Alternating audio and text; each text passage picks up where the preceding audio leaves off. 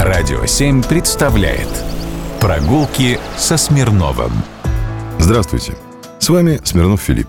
Есть в Москве улица Лестева. На ней стоит дом 18. И это дом с удивительной историей. Но обо всем по порядку.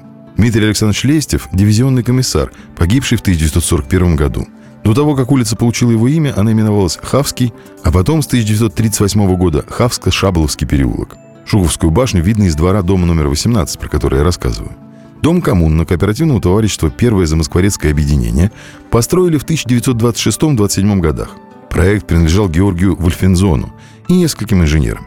И это не случайно. У здания сложный конструктив. Здание по форме напоминает букву «Д», если смотреть на него с высоты птичьего полета. В центральной части 230 отдельных жилых ячеек, объединенных коридорной системой. В этой же части дома поместили ясли, детский сад, клуб, комнату-читальню со столами для настольных игр и общедомовую столовую. На последнем этаже помещался физкультурный зал, а кровля была сделана эксплуатируемой, с общим доступом. Там разместили солярий и площадку для летних киносеансов.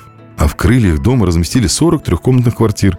В каждой из них была индивидуальная кухня, и эти квартиры были предназначены для администрации заводов и технической интеллигенции. Этот дом был призван сделать нового советского человека или перевоспитать старого. При заселении всех призывали самым решительным образом бороться с религиозностью, алкоголизмом, грубостью и некультурностью и остальными явлениями старого быта. Все жители центральной части должны были ходить в общественную столовую, отдавать детей в ясли и детский сад, искореняя домашнее воспитание. Кооператив вел среди своих жильцов антирелигиозную работу и призывал воздержаться от перевозки в новое жилье икон. Разработал меню питательное и экономное. А чтобы ходили в столовую, с собой нельзя было привозить примусы, керосинки и прочие предметы кухонного быта.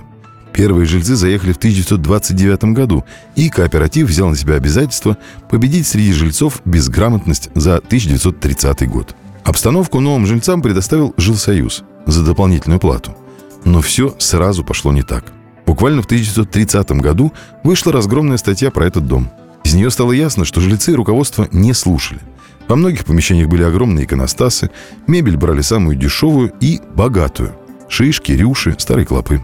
Из окон и балконов дуло. Канализация быстро засорилась, и когда сантехники вынули из нее консервные банки, кости и тряпье, стало понятно, что дело не только в грамотности.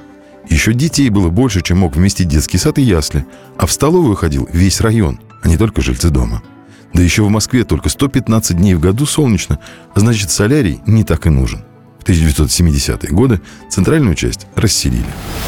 Прогулки со Смирновым. Только на Радио 7.